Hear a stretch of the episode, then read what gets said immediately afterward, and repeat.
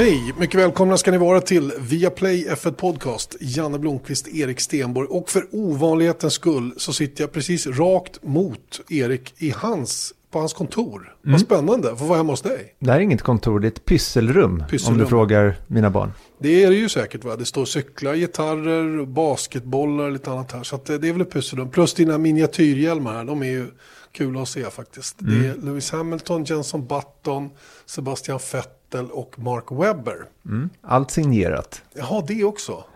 Det är därför de står högst upp där, för att eh, det kan hamna sådana där fina hjälmar på dockor. Just Och det är inget bra, känner jag. Just det, nej det är faktiskt inte så praktiskt. Och Okej. bakom där har jag även en signerad eh, Brabham eh, från Gordon Murray. Och Sådär. en signerad Damon Hill, eh, den här eh, 96-bilen.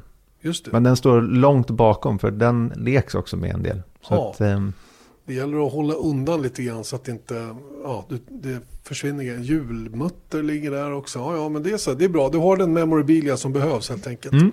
Eh, eh, via Play F1 Podcast som sagt, som idag då naturligtvis kommer att prata en hel del om Rysslands Grand Prix då, som är det som står för dörren. Vi ska tillbaka till Sochi. Eh, vi kommer att hålla ögonen på Mercedes just inför Rysslands Grand Prix. Eh, vi kommer att titta lite grann på VM-fighten där. Vad innebär det som hände senast nu inför fortsättningen? Och det kan ju få rätt stora konsekvenser det som har hänt mellan Max Verstappen och Lewis Hamilton fram till nu. Eh, vi ska titta lite grann på den lediga platsen hos Alfa Romeo. Vem, vem är det som hamnar där egentligen? Och sen håller vi också koll lite grann på Williams som har tagit mycket poäng Eh, den senare delen av säsongen här och eh, faktiskt eh, kan vara på väg att och brutit en trend. Eller vad säger du? Mm, man kan ju hoppas det i alla fall för deras skull. Men det är lite senare. Jag tycker vi kan börja med att har det inte varit en ganska lugn period? Alltså jag har känt hela den här säsongen hittills har varit som ett så här enda stort hetsande mellan tävlingar. Nu helt plötsligt så är det varit två veckor fram till Ryssland, sen så är det två veckor efter den här helgen till Turkiet och sen två veckor till USA.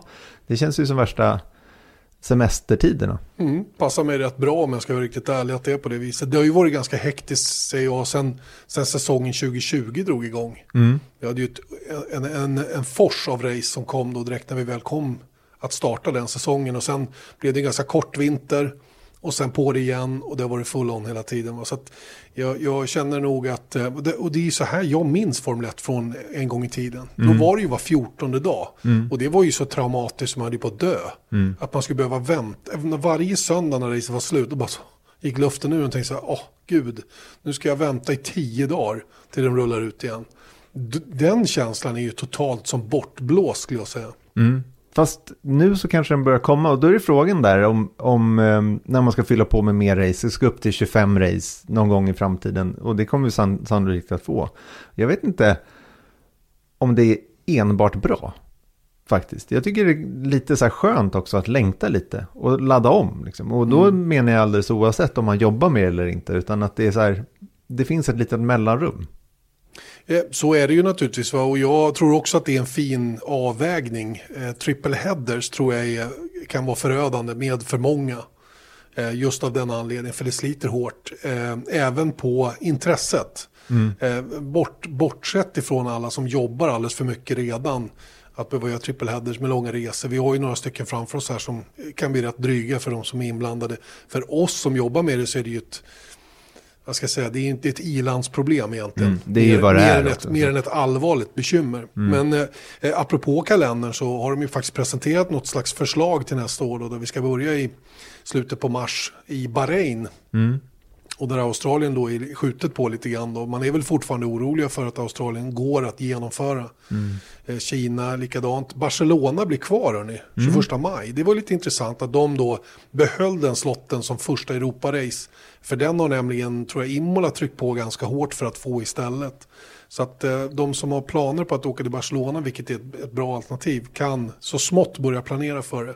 Det är lite oklarheter, Baku, Kanada, Kanada, Baku, vilken ordning. Eh, och det kommer att vara några triple headers nästa år också. Totalt 23 race.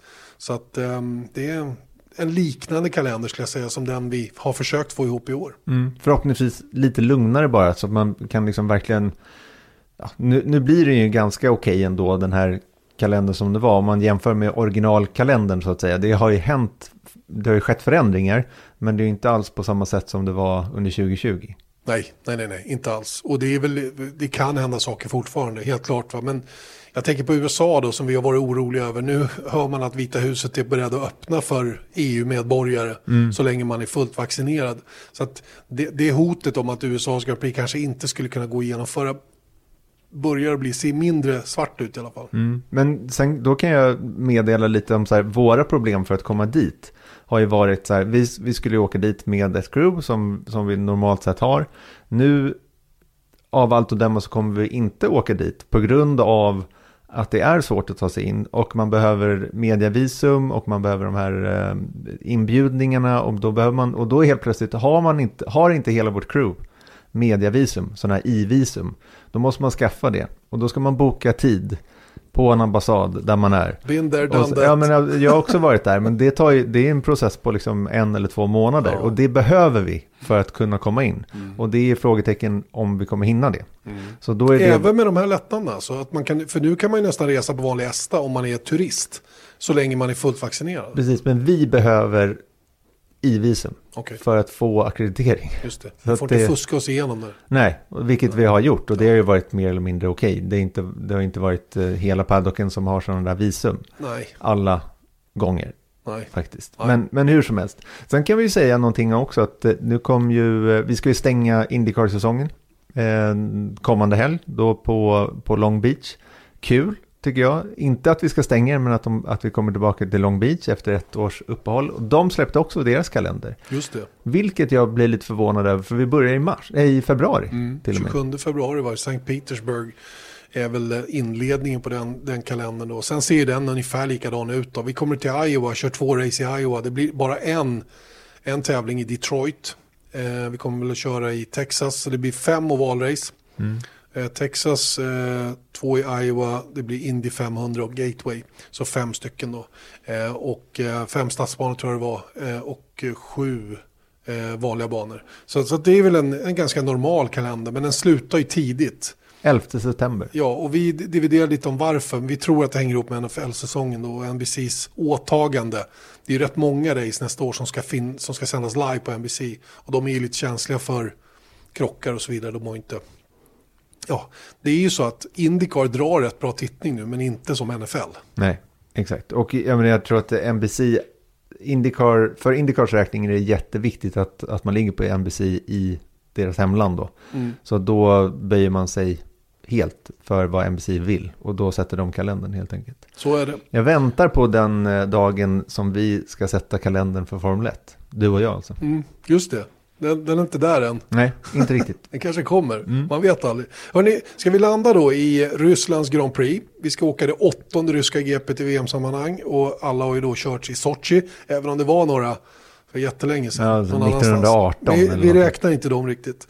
Ehm, och banan går igenom den olympiska parken. Då. Den olympiska parken är, liksom, är en av de, ja det är den dyraste som har byggts någon gång. Eller ja. hela det OS blev väl dyrast ja, OS som sådant, alltså vinter-OS i Sochi 2014 är alltså det dyraste olympiska spelet som någonsin anordnas. 51 miljarder dollar la man på att anordna det där spelen då under de där tre veckorna. Mm. Och då byggde man ju, apropå Sochi eller Adler, där banan går, där byggde man ju sex helt nya arenor.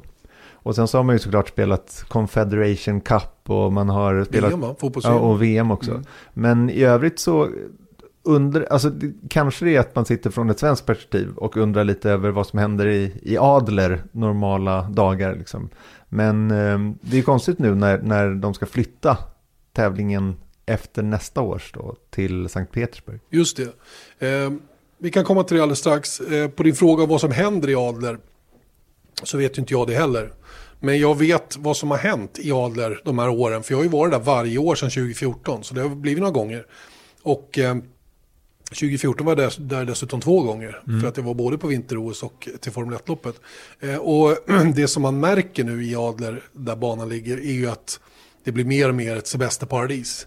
Eh, man jobbar hela tiden mot det. är en fantastisk strandsträcka eh, vid Svarta havet där. Och, och eh, det är ju liksom Rivieran, ryska Rivieran kort och gott. Får jag kalla det Rysslands Dubai? Det kan du göra, för att det är ju det är inte riktigt där än, men det skulle kunna bli Mm. det. Ja, men jag tänker det är lite låtsas tillvaro liksom. Absolut. Sett till hur man har byggt upp den där staden. Jo, den fanns ju inte från Nej. början, utan den är verkligen konstgjord. Den är gjord från noll. Eh, och och um, ett otroligt speciellt ställe. Men, men jag har märkt de senaste åren att det har blivit mer lättillgängligt. Mera så här schyssta restauranger och mer folkliv. Och, ja, men det är som att komma till vilken kontinental ort som helst egentligen. Där det är lite, lite drag om man säger. Va? Eh, så, alltså, på det viset så kanske den utvecklas åt något håll. Själva, själva staden Adler och, som är 4-5 mil ifrån själva Sochi. Eh, banan som sådan eh, är väl varken bättre eller sämre. Det är oerhört platt där inne. Jag tycker ändå att det är ganska cool arena. Jag har inte vantrivts i Sochi, verkligen inte, när man väl är inne på själva banområdet. Det är rätt cool att vara där och, och så. Men sen racemässigt, jag vet inte vad man ska säga om den riktigt. Det är mycket 90-gradare och långa raksträckor. That's it. Ja, och det är lite så här... Det, det är lite så här halvpermanent bana så som det ofta blir. Att det, jag får lite så här, äh, för de som minns Valencia-vibbar. Att det är liksom inget så här riktigt känsla i tv-bilderna sett till att man är inne i en stad eller någonting sånt Nej. där heller. Utan det är mer som i Valencia när man Du var nere i ser bara hamnen. vita liksom. murar typ. Precis, och någon det- arena lite Ja. som sticker upp. Så det behöver ju vara liksom aerial shots, eller alltså flygfoto över arenan för att man ska få en känsla av hur det ser ut där inne. Va? Ser man bilarna ner från deras nivå, ja då är det ju bara mur, eller så betong. Och de ser inte igenom kurvorna och alla de här bitarna. Den, det är ju den där långa, långa vänstern, kurva 3 som är cool. Eh, kan jag tycka då. Sista sektorn är väldigt spännande. Bromsningen efter bakrakan är ju oerhört utmanande med en liten vinkel precis när man börjar bromsa. Eh, och sen de här svåra 90-graderna med lite camber som går åt olika håll. Och, eh, oerhört svår på det viset va? och kräver mycket av bil och förare att få ihop det varvet som man gör där. Jag tror att, jag undrar om det var typ Harvard eller någonting gjorde ju en utmätning för när man sa att eh, Florida är ju the pancake state eller vad det var. Och då upptäckte de då att nej men det är typ Kansas som är plattare än en pannkaka. Om man skulle förstå upp en pannkaka så är alltså att Kansas plattare än en pannkaka. Och jag undrar hur platt jämfört med en pannkaka banan i Sochi är. För det är Mm. bara höjdskillnaden är 1,9 meter Ja. mellan högsta och lägsta på, punkt. på Silverstone kan det inte vara så himla mycket heller. Och Monza är ju också en väldigt, väldigt platt bana. Men där är det i alla fall en 8-9 meter Mm. mellan högsta och lägsta punkt. Och även om man knappt märker det, den där lilla svackan när man åker under Mm. den gamla ovalen på Monza. Men eh, nej, det är ju det är oerhört platt, så är det. Och um, jag har ingen erfarenhet från att köra själva banan. Jag har inte ens gått varvet helt och hållet. Däremot har jag kört den i simulator och, och liksom fått uppleva den på det viset. Det, och det är ju, du har kurva 7-8 där, är också ett svårt parti i sektor 2. Ehm, kurva 4, ni vet att Bottas och Räikkönen körde ihop med varandra något år när Bottas körde för Williams. Ehm, var ju också, det är också en, en lite speciell sväng. Den har ju sina utmaningar va? Men, men en speciellt rolig bana är det ju inte. Jo men som sagt, vi var inne på det, eller jag snuddade vid det i alla fall, att det, det blir ju sannolikt bara nio race i Sochi totalt, då vi efter nästa års race i Sochi då flyttar till Autodrom Igora Drive utanför Sankt Petersburg eh, till 2023. Och eh, med tanke på att vi pratade om att det är en okej bana, men vi kommer inte sakna den. Liksom. Inte alls, inte för fem öre. Det är, är det något ställe man, om man får frågan om man behöver välja bort något så tar jag absolut Sochi. Eh, och, och egentligen är det lite svårt att, att, att vara konkret om varför. Det, är bara en, det finns någonting med att åka till Ryssland som är lite jobbigt. Det är visumet till att börja med som är stökigt. Man kommer till Ryssland, det är väl inte några större problem att gå igenom den där passkontrollen och visa vad man behöver och sen ner och ta nästa flyg in till Sovjet. Men det är, det är när man kommer till Adler där, det är, det är liksom, nej, nej.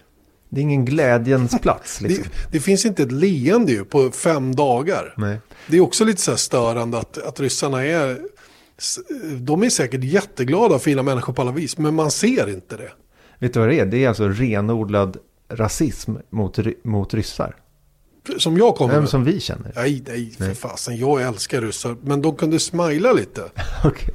Det kan jag tycka. Det kunde, de kunde bjuda på visa tänderna lite. Du, vi, vi lämnar den punkten innan vi hamnar i riktigt trubbel här. Exakt. Och, och kom, kommer in på att vi, vi sa ju det, det är platt som en pannkaka. Det är en ganska ny bana vilket gör att den är ganska smooth sett till asfalten. Det är också långt till pådelta. Vilket gör då att man undviker fler än ett depåstopp till varje pris i stort Mm. sett. Och det är en väldigt knepig infart till depån också. Eh, som kommer då innan, eh, precis innan den sista kurvan då så viker man in då innanför och sen är det då en, två 90 graders svängar. Eller egentligen en 90 grader då innan man kommer in i själva depågatan och den är trång. Eh, och sådär va. Eh, jag är förvånad att ingenting har hänt där den är 90 grader någon gång faktiskt. Eh, men men, den är, nej, men det, det tar tid att göra sina depåstopp där. Det är för övrigt en annan grej. Sista kurvan där är ju också väldigt, väldigt viktig. Man har se, man, för däcken har en tendens att överhetta på slutet av varvet och då, är inte bakdäcken med riktigt. Och så laddar man genom sista sväng för att få eh, bra fart ut på rakan nu på efterföljande varv. Då, men framförallt för varvtidens skull. Och vi har sett fler än en bomma den där eh, banmarkeringen ju på utsidan. Och, och gjort att man kanske har tappat då två tiondelar eller vad det kan bli då på en sån miss. Va? Så den, den ska man också tänka på. Det är, det är faktiskt några rätt så svåra ställen på banan att ta hänsyn till. Absolut.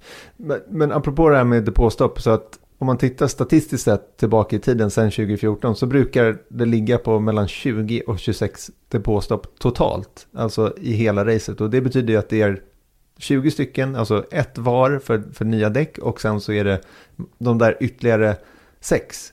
Det har att göra med att om man har något problem, alltså en framvinge eller någonting som behöver bytas. Men man vill verkligen inte in i depån där. Nej, Du tappar för, lång, för, för, för mycket tid och sen så är det ju att den sliter inte speciellt mycket däck. Så att den, förra året så hade man de tre mjukaste, det har man väl i år också. Ja. Ehm, och då var liksom strategin är medium till hard och sen så basta finito. Mm. Det och det kan, det kan till och med bli att man kör soft hard och Mm. klarar sig ett helt race faktiskt. Eh, Vi får se lite grann eh, hur de här bilarna i år då hanterar lite lägre downforce och om det är så att det funkar med medium, eh, medium hard eller man Det beror måste på hur man tvingas. Precis va, och det är ju det som är lite grejen här, för det är ju mycket tajtare nu i kvaltrim i synnerhet. Mm. Så det är inte säkert att toppteamen klarar att kvala vidare på medium för att undvika en förstängd taktik så att säga för deras del. Då. Så det kan ju eventuellt kasta upp bollen en aning då. Eh, och det är inte speciellt vanligt heller att man vinner eller kommer ens på pallen med mer än ett depåstopp. Vad har hänt en gång? Ja, en enda gång och det var Charles Leclerc 2019 som var inne i depån två gånger. Och då kom han trea, så det är enda gången som man har varit inne i depån. Och sen i två gånger och sen så ändå slutat på pallen. Vill man stå i pole position då i Ryssland? Ja, alltså starten är ju jätteviktig eh, här. Det är långt alltså. För det är inte så speciellt långt ner till första kurvan, men där bromsar man inte. Så att första inbromsningen kommer i kurva två, vilket gör att hela runnen ner dit är väldigt, väldigt lång. Det gör att nästan att pole position kanske inte är det eh, föredragna stället att starta på. Man har vunnit, av de här sju racen så har man vunnit från pole två gånger. Men det är ganska låg frekvens sett till hur viktig pole bru- brukar vara. Istället så har man vunnit tre gånger från tredje startposition. Som är rakt bakom pole. Ja, precis. Och Och vad betyder det då? toe ner i kurva två. Nej men som sagt starten är viktig alltså. Det gäller att komma av linjen effektivt och eh, försöka bryta den toe då som bilen bakom får. Toe. Vi pratar om toe och det är alltså inte TOE utan TOW. Det vill säga boxering. Man drar en annan bil med sig då genom att den som ligger före slår hål i luften och det går lättare för den bakom att hänga på. Så att eh, vi, får, eh, vi får se lite grann hur de väljer att lägga upp det hela. Ehm, och det är ju någonting som, om, om säg nu att, eh, att Red Bull för ovanlighetens skull i just Ryssland då är så pass starka att de kan kvala ut Mercedes. Jag tänker då främst Max Verstappen.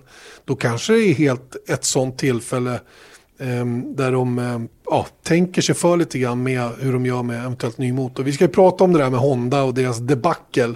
Men det är ändå en viktig, viktig poäng. För att säga att Verstappen kvalar in etta så kommer han starta fyra. Och då, eh, för han är tre platser ner då för bestraffningen han fick på Monza. Och det är ändå rätt så bra startposition, ärligt talat.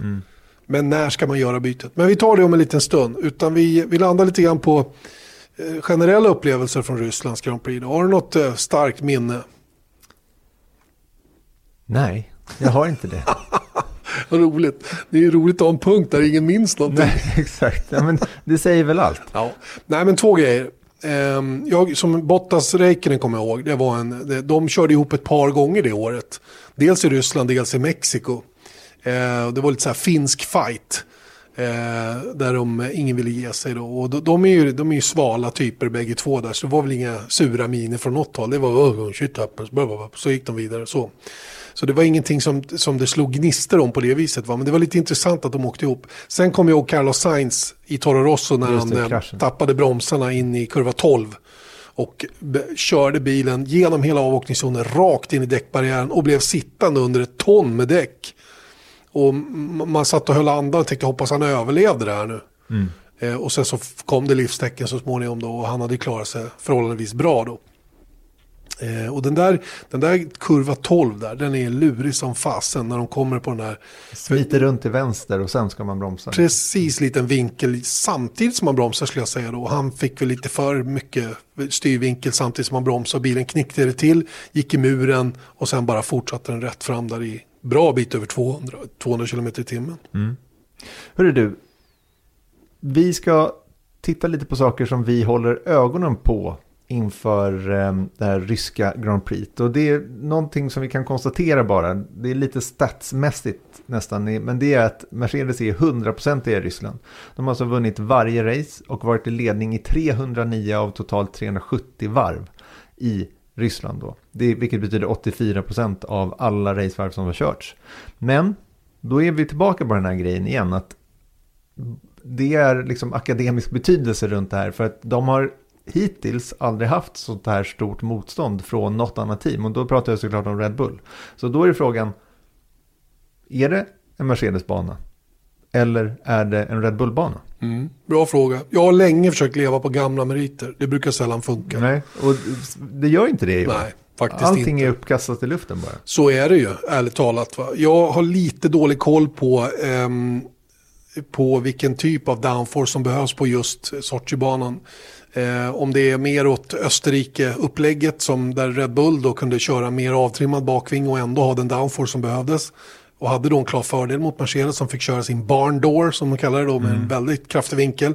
Sen så kom ju någonting, kanske ihop med den här intercooler-förbättringen som de gjorde på motorn då där de sägs ha fått 20 hästar till. Eh, kunde köra sin bil lite mer slimmad eh, och snabbare eh, på Silverstone då. Där jag trodde vi skulle ha ett liknande läge som i Österrike. Jag har lite dålig koll på hur det kommer att bli i, Sochi i det avseendet. Va? Helt klart är att bilen behöver vara lätt genom luften på mm. de här långa raksträckorna. Det är ingen tvekan. Men om du inte får, om du inte får till det i de här 90 graderssvängarna delar av sektor 2 men hela sektor 3 så är det ju framförallt illa ute på ett kvalvarv. Du kan ju hamna väldigt långt efter. Men, men sen blir det ju också, du kan ju bli ett lätt byte ut på den långa rakan över start och mål. Så, så att det är lite svårt att bestämma, jag har svårt att bestämma mig för om det här är fördel Red Bull eller fördel Mercedes. Jag tror att det kommer att bli som tidigare oerhört jämnt. Väldigt, väldigt jämnt till och med. Eh, och det är någon enstaka tiondel, hundradel kanske som kommer att skilja i kvalet. Sen får man ju se hur racet funkar. Men vi har ju sen det gamla vanliga att det är sjukt svårt att följa en annan bil och hela den biten. Det är, det är lågt grepp i asfalten, det är, mm. så mycket vet vi i alla fall. Mm. Vilket gör att det är svårt att få upp värme, det är svårt att, eh, och det sliter ingenting, utan det är snarare liksom ytöverhettning som har varit problem tidigare år. Det är inte så där att det sliter däck, utan det är mer att, att det kanske överhettas. Så det är ju det som, det måste man kompensera någonstans också, sett i downforce. Mm. Så är det. Och eh, det är livsfarligt att ha en bil som börjar att glida på asfalten. För då kommer, du, då kommer däcken att degradera. Och då mm. kan du tvingas ta ett extra stopp. Mm. Eh, du får graining framförallt som kan vara förödande för en hel stint. Så, så att alla de där bitarna måste man ha med. Och det gäller att jobba lite energidäcken även om det är svårt. Mm. Och vi kommer ihåg första året så var det ju, det var, det var rent av löjligt ju. Och jag vet Nico Rosberg körde ett år ett enda varv på ett sätt däck och resten på det andra sättet. Så att, mm. Och det, det, det säger en del. Nu tror jag i och för sig att den här asfalten har åldrats en del och är lite mer så här abrasive som det heter på engelska. Att den är, den är lite, lite mer, grövre. Mer, mm. precis, lite grövre, lite mer robust som gör att det kanske är enklare att, att få liv i däcken. Lyssna på Viaplay F1 Podcast. Janne Blomqvist, Erik Stenborg har eh, ägnat mycket tid åt eh, Ryssland och eh, ryska Grand Prix som står för dörren. Det är det som väntar då kommande helg. och Eh, det är ju förmodligen då, eller det är näst sista gången vi kör i Sochi på Sochi Autodrom innan eh, det ryska Grand Prix flyttar lite närmare Europa och till Sankt Petersburg istället. Vilket jag tror är en ganska avgörande anledning till att det flyttar också. Att man kommer närmare rent geografiskt och logistiskt. 15 mil från finska gränsen. Ja, bara en sån sak. Mm. Det är bara att hoppas vi har några finnar kvar i Formel 1 till dess. Mm.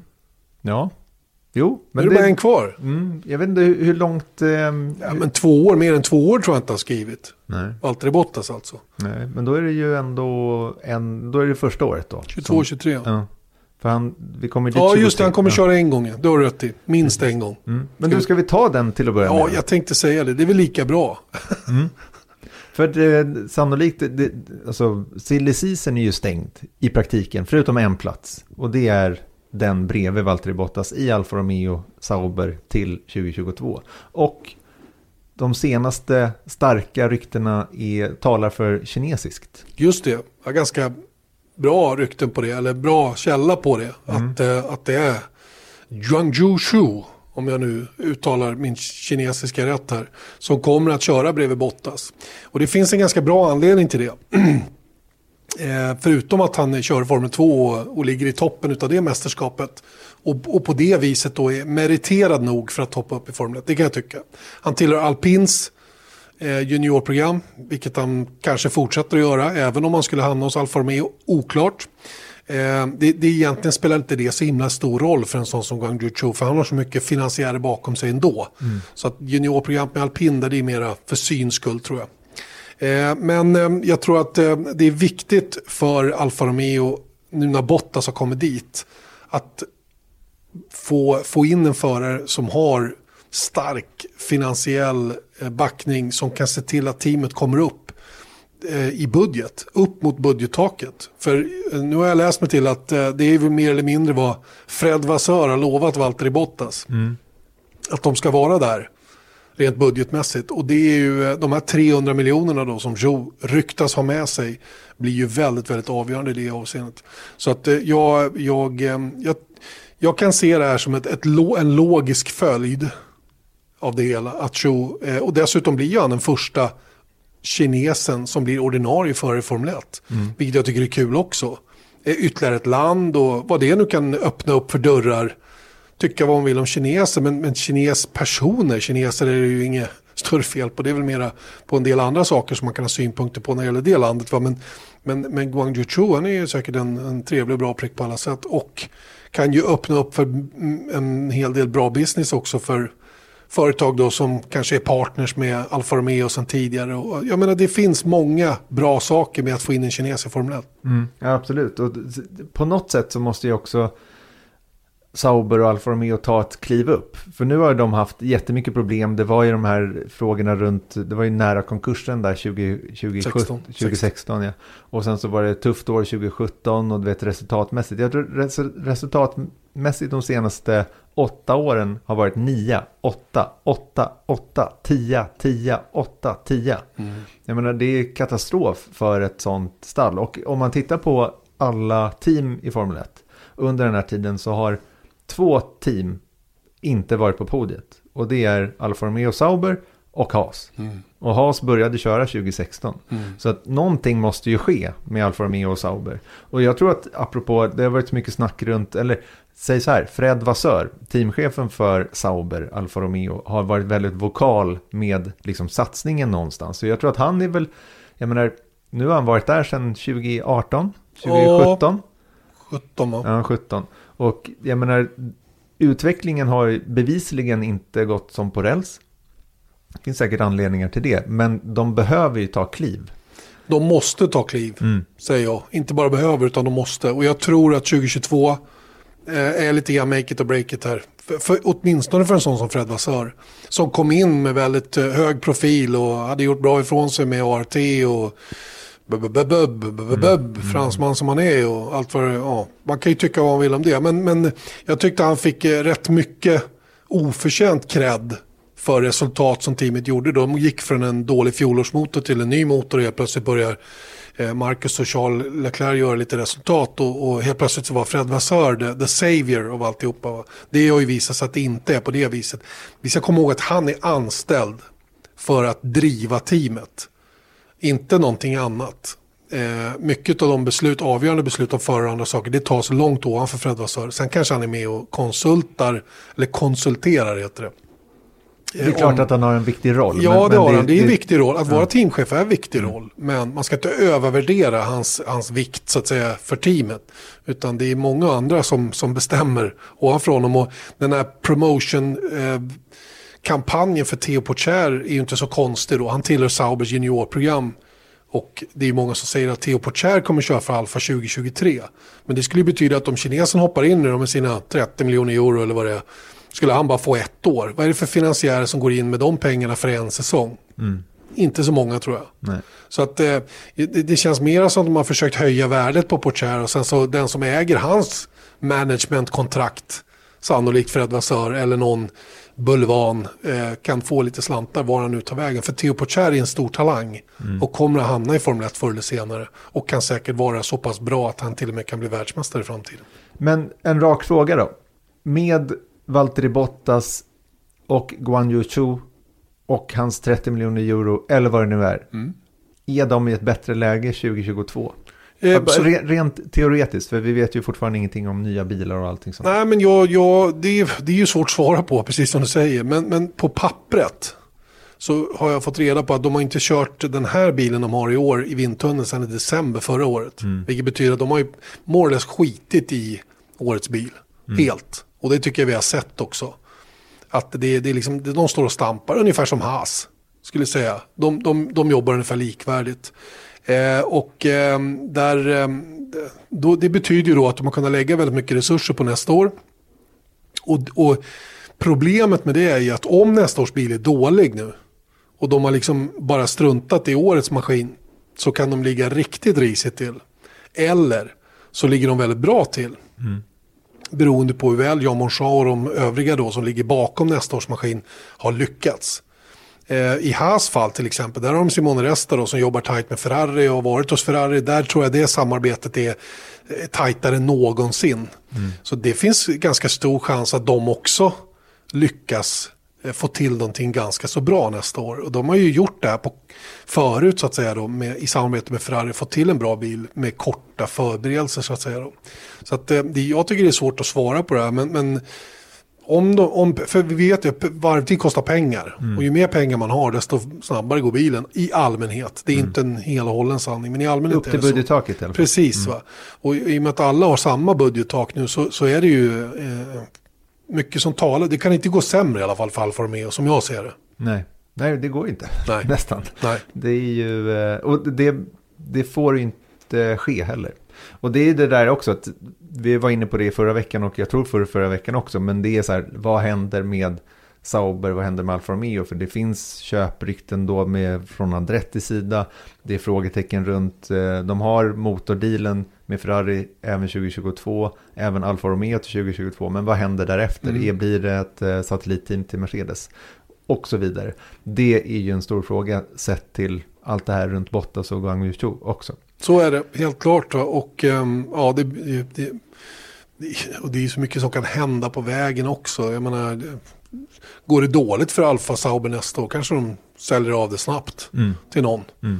Men, men eh, jag, jag, tror inte det i och för sig. Va? Utan, eh, men, men eh, låt oss hoppas att de tar några kliv nu då. Det är ju oerhört viktigt för alla tycker jag att vi har ett, en, en, även fortsättningsvis en tight grid.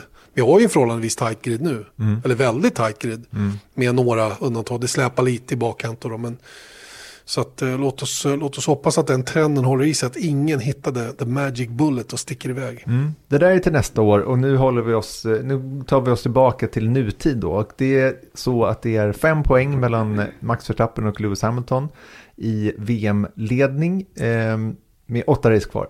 Och trots att eh, Verstappen har de här tre platsernas nedflyttning på griden är det väl sannolikt att de kommer mötas längs banan på något vis även det här racet. Mm. Och då är min fråga till dig, vad tror du kraschen på Monza, för det var andra gången de var ihop med stora eh, efterföljder kan man väl kalla det. Vad har det gjort för mellanspänn, liksom i spänningarna mellan de här två? Är de mer benägna att, att krascha ihop igen eller har de lärt sig en läxa?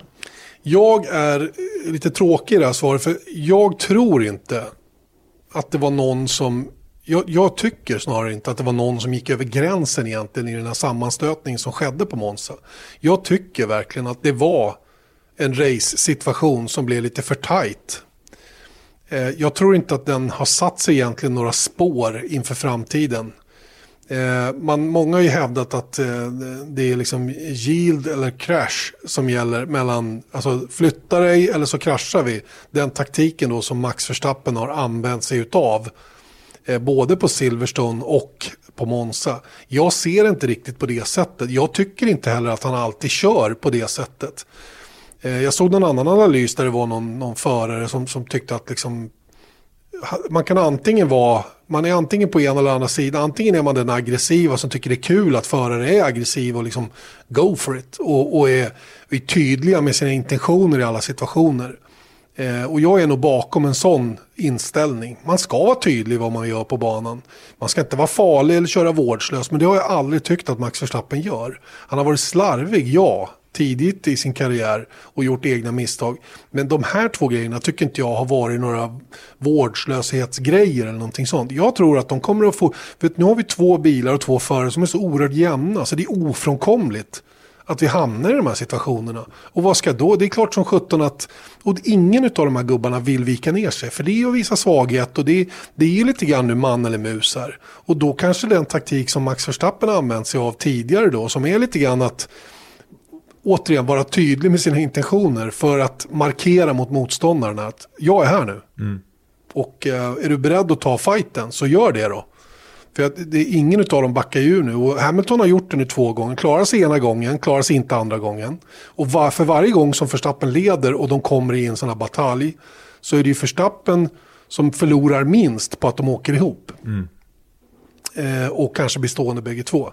Så, så jag tror inte att det här handlar om något, något liksom elakt spel eller något sånt där grej. Utan det är, det är helt och det är två supervassa sportsmän som möts nu i, i hyfsat likvärdigt material, i väldigt likvärdigt material. Och ofrånkomligen så kommer de att hamna i situationer där de racear varandra. Och det blir ju en form av chicken race. Mm. Eller hur? Mm. Och vem som viker ner. Och är det ingen som viker ner sig, ja då smäller det. Mm. Punkt. Ja, någonstans så blir det så. Så ser jag på det. Men du, nu är det så här att Verstappen och Red Bull är i någon mån i trubbel. Och då kan jag dra lite kort då backstoryn där. Är att motorallokeringen för ett team per säsong är att man får använda tre stycken power units per säsong. Eh, man börjar med, ett, med en power unit och sen så en bit in på säsongen så introducerar man sin andra. Och sen så varvar man, varvar man de två. Och sen så lite senare in på säsongen kanske man pensionerar motorpaket 1 och tar i bruk sitt tredje och varvar kanske framförallt mellan andra och tredje.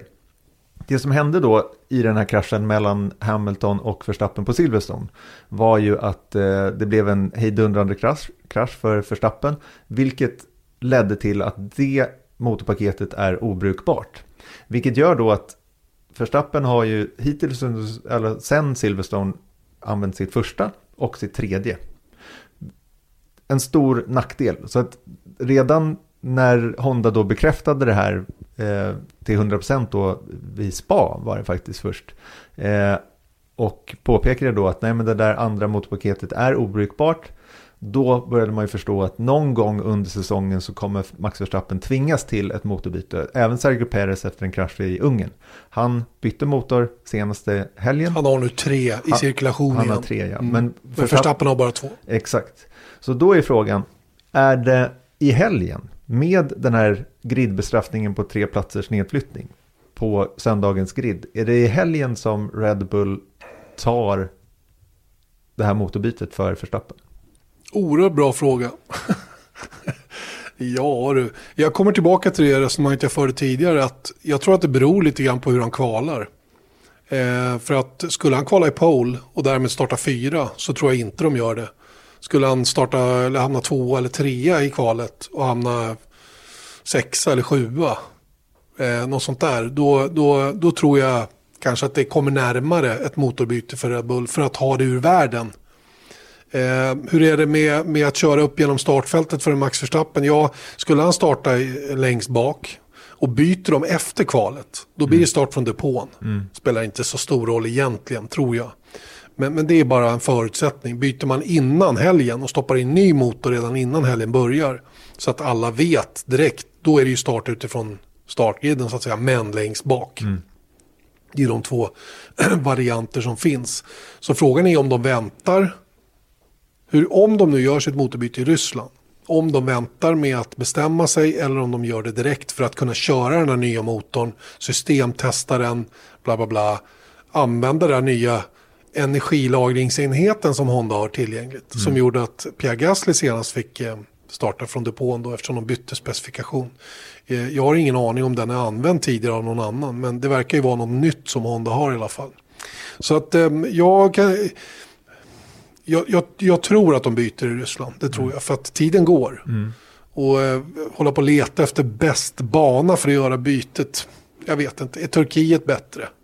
Är USA bättre? Och jag menar, vi kommer så långt, det börjar inte bli så mycket race kvar. Och förr eller senare kan, måste de göra det. Ja, alltså det är också så här, tiden går som du säger. Det kan ju vara så att när man kör med de här två stycken power unitsen och cirkulerar med dem. Då har ju de, det, det finns ju alltid en risk ju längre tiden går att, att den ryker. Och då har de ju hamnat där de hamnat så att säga ändå. Och ändå måste ta en bestraffning senare. Så det, de vill ju förekomma det. Och jag tänker ändå att så här med, eh, med den här, nu när de vet de att det är tre platsers nedflyttning. De behöver inte ta beslutet förrän efter kvalet. Så det kan de ju vänta på. Skulle det visa sig att Hamilton klantar till och åker ut i Q1.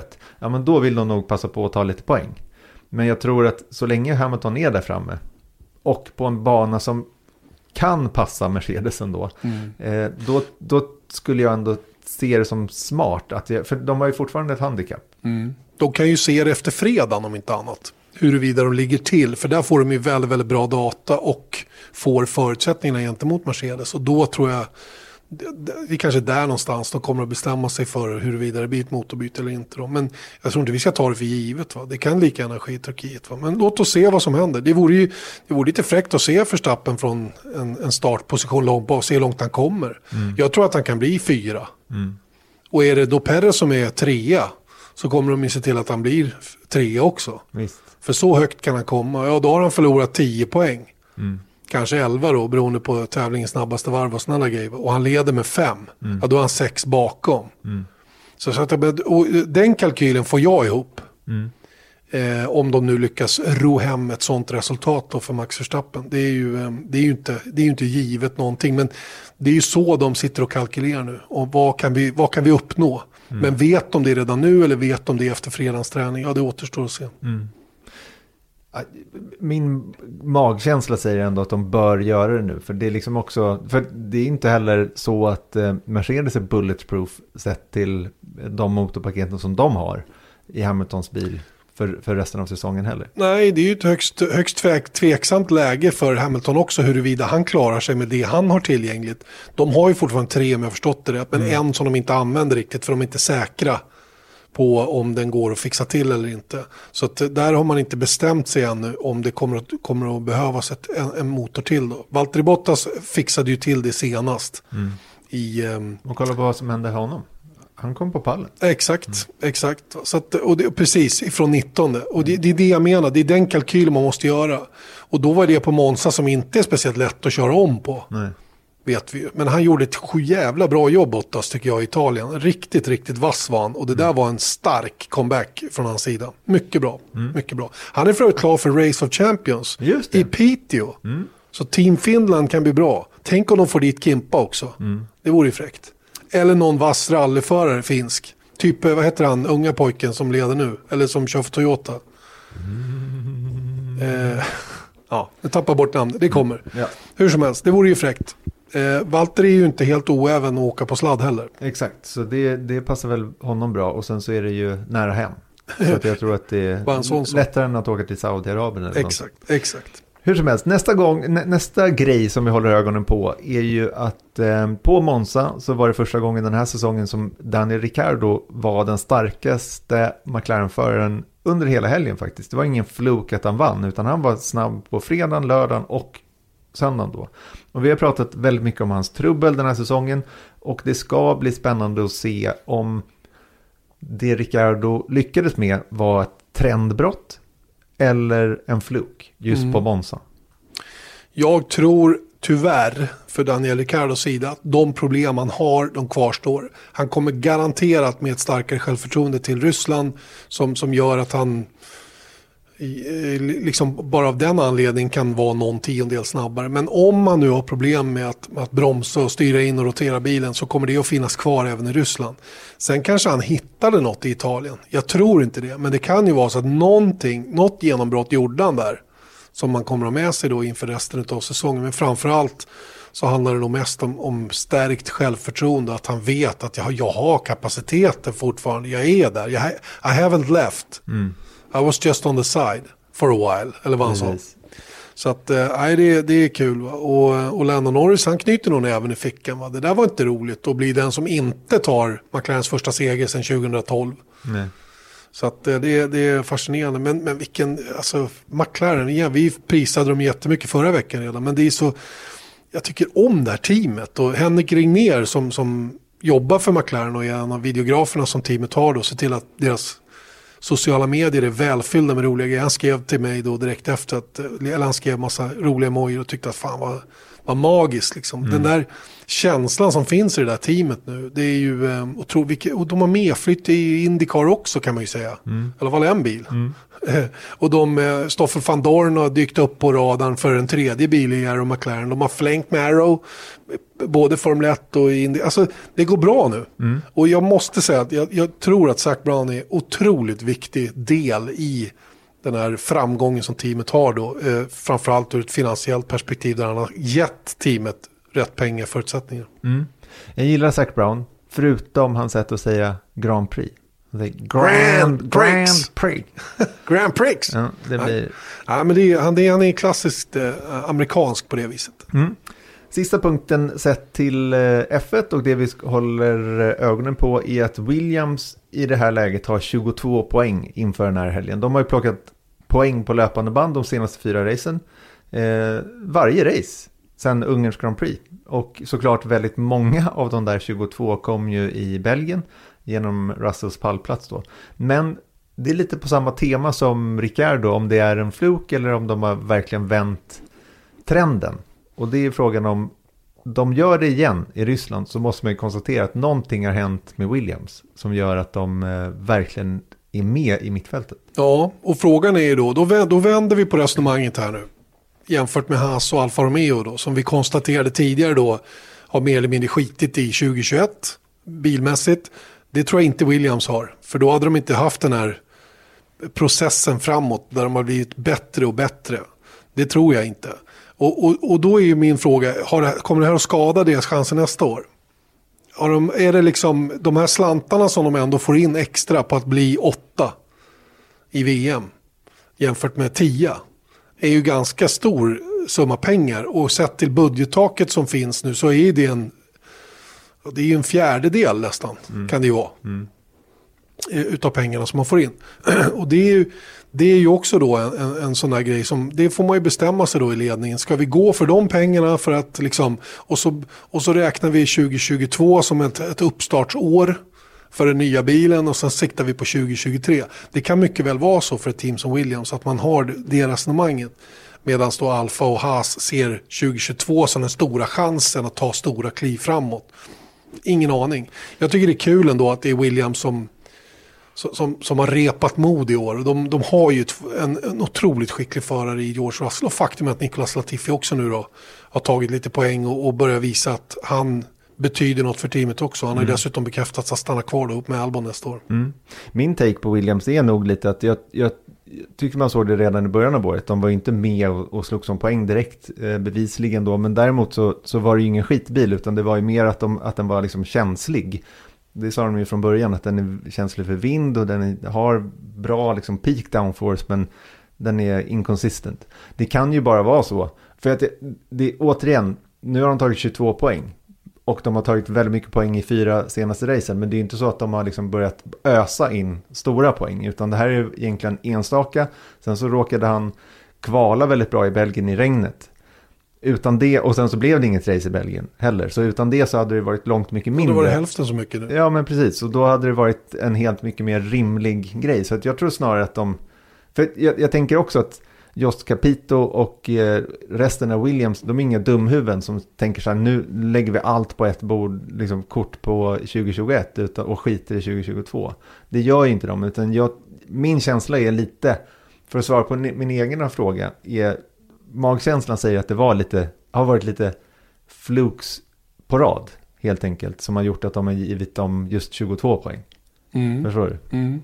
Ja, 10 hade varit mer rimligt då, men det är fortfarande poäng. Poäng mm. som de aldrig varit i närheten av att ta tidigare. Nej. Så någonting har hänt ändå, tycker jag. Vilket är kul, men, men jag, jag anar att det kan få vissa konsekvenser på nästa års bil. Jag har ingen aning om det, va? Men, men det är min känsla i alla fall.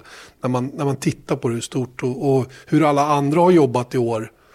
Eh, för är det någon då som lyckas lite bättre i förhållande till vad de har gjort tidigare, då är det ju så att då har de ju satsat lite grann. Mm, men mm. det kan ju också vara så enkelt att de uppdateringarna som de gjorde då till en bit in på säsongen har fungerat väldigt bra. Mm, de har hittat rätt. Precis, va? de har gjort det de ska och på det viset så har de plockat de här poängen som behövs.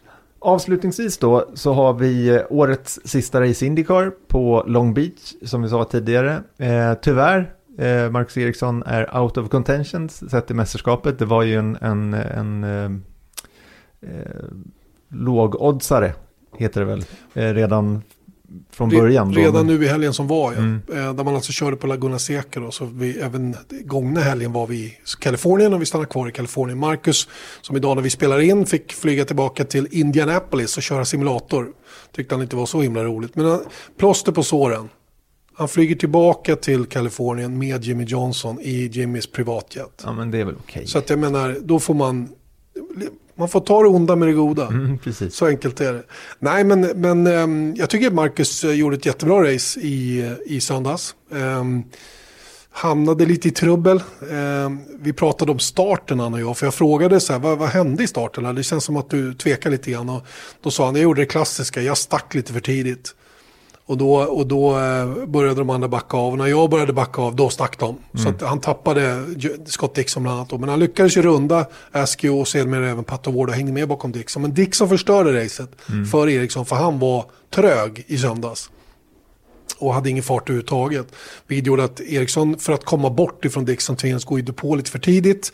Vilket då betydde att resterande stinter blev max långa. Och däcken höll inte för det riktigt. Så sista fem varven på, var, varven på varje stint blev jobbiga, väldigt mm. jobbiga till och med. Mm. Lite för mycket överstyr. Bilen generellt lite för mycket på nosen sa han den här helgen. Och det gör det ännu lite knepigare på en bana som redan innan då var svår på bakdäcken. Så att det var några små detaljer och att då bli sexa på det sättet, det är förbannat bra. Mm. Och, och, och, det är så man måste se på det. Vilken nivåhöjning som har skett i år mot tidigare säsonger i Indycar. Nu är han ju, jag menar, han kvalar sjua. Bara det, det, bara det är ju ett, ett, ett jättefall framåt sett till hur han har kvalat tidigare. Mm. Och det börjar kännas säkert. Och han säger själv att han kör med en trygghet nu i Q1. Inte med kniven på strupen längre på samma sätt som tidigare utan nu mer avslappnat. Och då kommer också varvtiden och då är man med till andra rundan. Och då finns hela tiden chans i alla fall att gå till fast six. Fast six och kanske till och med slåss om en pole någon vid tillfälle. För mm. att eh, speeden finns ju där uppenbarligen. Och, men det är ju det, han har, ju, han har tagit lite tid på sig bara att hitta rätt med allting. Och jag tycker det är, det är bevisligen ett bra jobb som är gjort så här långt. Mm. Han har 15 poäng upp till Scott Dixon på fjärdeplatsen i mästerskapet. Eh, den är ju ändå möjlig att, eh, att ta. Mm. Eh, är det det vi bör hoppas på? Jag tror att det är det Marcus hoppas på. Mm. För att det, det, är det som är grejen här. Scott Dixon har aldrig fått stryk av en tinkare, inte på de senaste tio åren. Han kommer att få stryk i år av en teamkamrat, men han kan få stryk av två. Mm. Och du vet, internt är sånt där viktigt att, eh, att sätta sig i respekt eller, eller göra jobbet så att säga. Då. Det är ju det är sånt som på sikt kan vara betydelsefullt. Men Scott Dixon i slutet av sin karriär, vad händer med bil nummer nio när han lämnar? Vem ska ta över den? Och så vidare. Mm. Det är en av performancebilarna då hos Chip Ganassi. Så att det, det, det, där är inte alls oviktigt och, och, Marcus kommer att ge allt tror jag för att försöka slå Dixon och bli fyra i mästerskapet då. Samtidigt kommer Colton Hurta där bakom och inte så himla långt bakom även om drygt 30 poäng är ja, 28 28 poäng. Ja. Det är rätt mycket att köra in på en tävling då sett till hur poängfördelningen är. Men låt säga att Marcus skulle bli 12 mm. eller sämre och, och Hurta vinner igen. Jag menar då är han ju helt plötsligt sexa istället. Mm, ja, absolut. Sen så ska ju bara egentligen, alltså apropå de här poängavstånden så är det, nu ska jag försöka huvudräkna här lite, 18 plus 17, det blir ju 35. 35. Mm. Det är eh, fördelen som Palou har mot Pat O'Ward. Ja, öppet mål. Ja, det känns ju som att eh, han ska bara ta sig mål egentligen. Exakt. Och eh, inte, han ska vara i topp 10. Ja. Får inte kvala bort sig och han får inte råka ut för någonting i början. Så att han nollar. Mm. Samtidigt som Pat Ward startar de två första startleden. Och kanske till och med upp och, och kan ta segern på något sätt. Då kan det bli bekymmersamt. Va? Men, men, om Pat, men om Palou gör det han hittills har gjort väldigt, väldigt bra. Så kommer han att reda ut där. Men han, han är inte safe ännu. Nej. Men, men han är ju så cool, så lugn. Vilken jäkla behaglig person han verkar vara, Alex Palou. Och så superskicklig som jag tycker att han har varit i år med hur han har hanterat både framgångar men också eventuella motgångar då med motorhaverier och, och när han blev bortputtad på gateway och allt vad det är. Alltså, ingenting stör honom. Du har mycket, mycket mer känslor hos Pato Ward. Han, man ser på honom om han mår bra eller inte mår bra.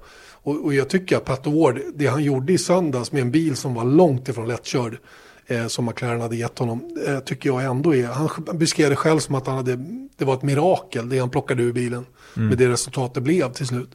Eh, och det får man hålla med om. Det, han håller väldigt, väldigt hög nivå. Och eh, blir han tvåa så är han en mycket välförtjänt tvåa också. Mm.